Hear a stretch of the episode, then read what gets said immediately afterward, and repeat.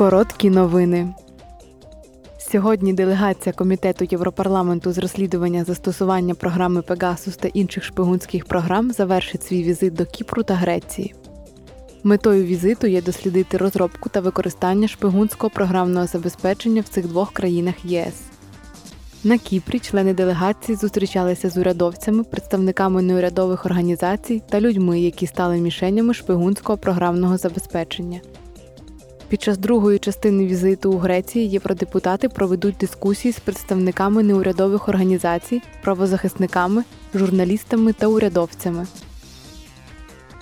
Цього тижня Комітет Європарламенту з питань культури та освіти перебуватиме в Будапешті, щоб отримати розуміння про останні події в культурній, освітній та медійній політиці.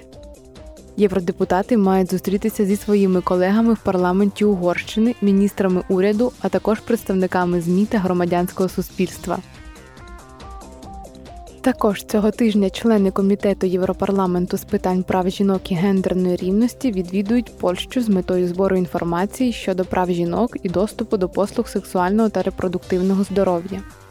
Євродепутати зустрінуться з членами Сейму Нижньої палати парламенту Польщі, а також з представниками неурядових організацій, зокрема Фонду підтримки жінок і планування сім'ї Федера.